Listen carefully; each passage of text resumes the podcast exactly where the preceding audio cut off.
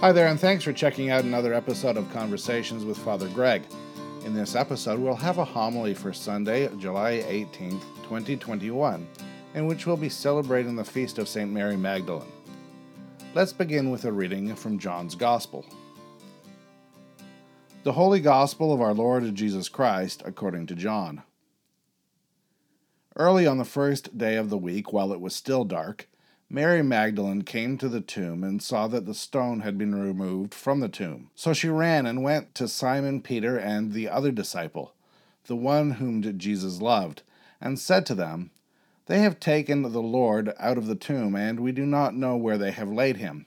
Then Peter and the other disciple set out and went towards the tomb. But Mary stood weeping outside the tomb, and as she wept, she bent over to look into the tomb, and she saw two angels in white sitting there where the body of Jesus had been lying, one at the head and the other at the feet. They said to her, Woman, why are you weeping? She said to them, They have taken away my Lord, and I do not know where they have laid him. When she had said this, she turned around and saw Jesus standing there, but she did not know that it was Jesus. Jesus said to her, Woman, why are you weeping? For whom are you looking? Supposing him to be the gardener, she said to him, Sir, if you have carried him away, tell me where you have laid him, and I will take him away. Jesus said to her, Mary. She turned and said to him in Hebrew, Rabboni, which means teacher. Jesus said to her, Do not hold on to me, because I have not yet ascended to the Father, but go to my brothers and say to them, I am ascending to my Father and your Father, to my God and your God. Mary Magdalene went and announced to the disciples, I have seen the Lord and she told them that he had said these things to her. The Gospel of Christ. May I speak to you in the name of the Father, the Son, and the Holy Spirit. Amen. Well, hi there, everybody. The other day, I was trying to set up an account online. I gradually made my way through the various steps, and eventually I got to the part where they were asking me some security questions. They were asking me the kind of questions that only I might know the answers to. I was prompted to choose three or four questions from a much longer list of things like my favorite color, my first car, the name of my first pet, etc. One of the questions was the name of my favorite superhero. And that got me to thinking about how we choose the kind of people that we look up to. They may not look like comic book superheroes, but who are the people that we look up to? Who do we aspire to be like? If you could choose three role models today, who would they be? And why would you choose them in particular? What qualities make a person a good role model? Maybe you've chosen someone who has overcome some kind of adversity. Maybe it's someone who has some skills or abilities or some other quality that you aspire to have yourself. As Christians, we take time throughout the year to think about people who might act as spiritual role models, inspiring us to grow closer to God and to deepen our faith. Just like the role models that we have in our own modern day, the people whose lives are celebrated in the church calendar are regular, everyday people. They have hopes and fears, strengths and weaknesses, just like we do. We hold them up as saints not because they are superhuman or because they are in some way more perfect or more holy than we are. Rather, we consider them as spiritual role models because they act with courage and faith despite their human frailties. Despite their challenges, they offer us a realistic, achievable goal. Today, we take time to consider the life and faith of a woman named Mary from a small town called Magdala in the region of Galilee in Israel. Luke's Gospel tells us that Jesus had cast seven demons out of Mary, and she became one of his disciples or followers. Not only that, we're also told that Mary Magdalene financially supported Jesus' work and ministry, implying that she was a person of some economic means. But that's really only the beginning of the story. Today, our gospel reading comes from near the end of John's gospel. In fact, it's a reading that we often hear either on Easter Sunday morning or shortly thereafter. John describes Mary going to Jesus' tomb after his crucifixion, much like we might go to the grave of a loved one. She quickly realizes that the stone which had blocked the entrance to the tomb had been rolled away.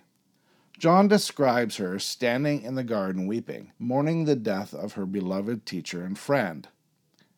At a loss, she peers into the tomb and sees two angels sitting where Jesus' body had once been. After a brief conversation, she turns to see someone else in the garden. At first, she mistakes him for the gardener.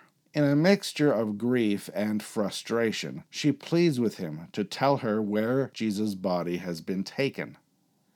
I can imagine her voice breaking a bit as she speaks. The figure speaks a simple one word response. He says her name Mary. That's when it all comes together and she recognizes the person standing in front of her. It's Jesus. Who would believe it? Many had seen him hanging on the cross, they had watched him die, and yet here he was, alive again, talking to Mary as if none of it had happened. Listen to how John described what happens next. John wrote, Jesus said to Mary, Go to my brothers and say to them, I am ascending to my Father and your Father, to my God and your God. Mary Magdalene went and announced to the disciples, I have seen the Lord, and she told them that he had said these things to her. At first glance, John's description makes it sound very matter of fact, almost inconsequential. But this isn't just an offhand remark. There are several layers to Mary's telling of the story. First of all, this whole concept of Jesus' resurrection was pretty incredible. When Mary discovered the empty tomb, her first reaction was to tell Peter and John. They came running, verified the tomb was empty, and then they went home. John's gospel tells us that they did not yet understand the scripture that Jesus must rise from the dead. They would eventually understand, but they weren't there just yet.